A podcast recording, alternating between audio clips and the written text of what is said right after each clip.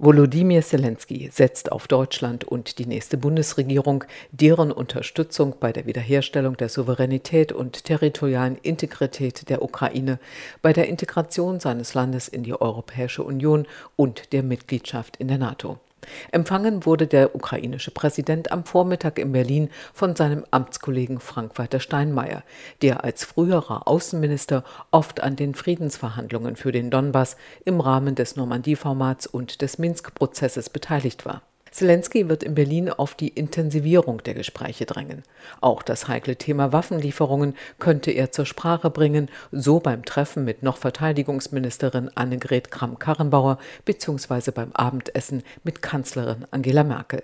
Mehr als nur am Rande wird den Gast aus Kiew wohl auch interessieren, mit wem er es nach der Bundestagswahl zu tun bekommt.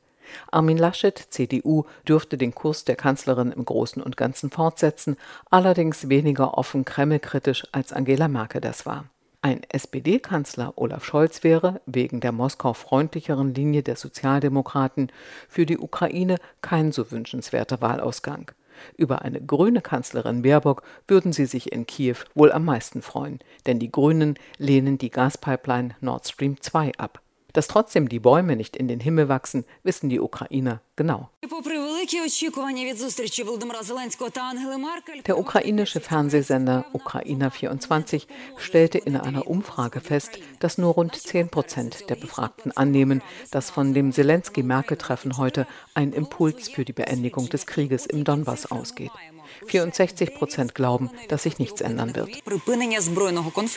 Über ihre gesamte Kanzlerschaft hinweg musste sich Angela Merkel wegen Nord Stream 1 und 2 im In- und Ausland von den osteuropäischen EU-Mitgliedern bis hin zu den amerikanischen Verbündeten massive Vorwürfe anhören.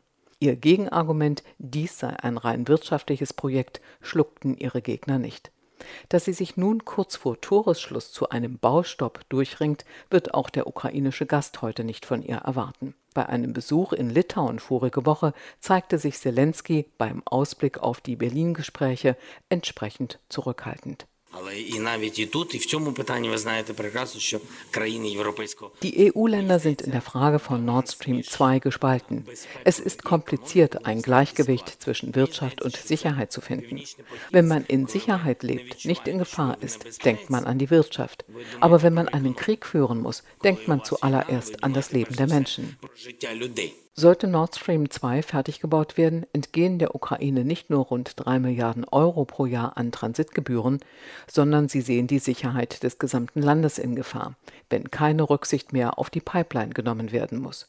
Dann könnte sich der Krieg eventuell über den Donbass hinaus ausweiten, so die Sorge in Kiew.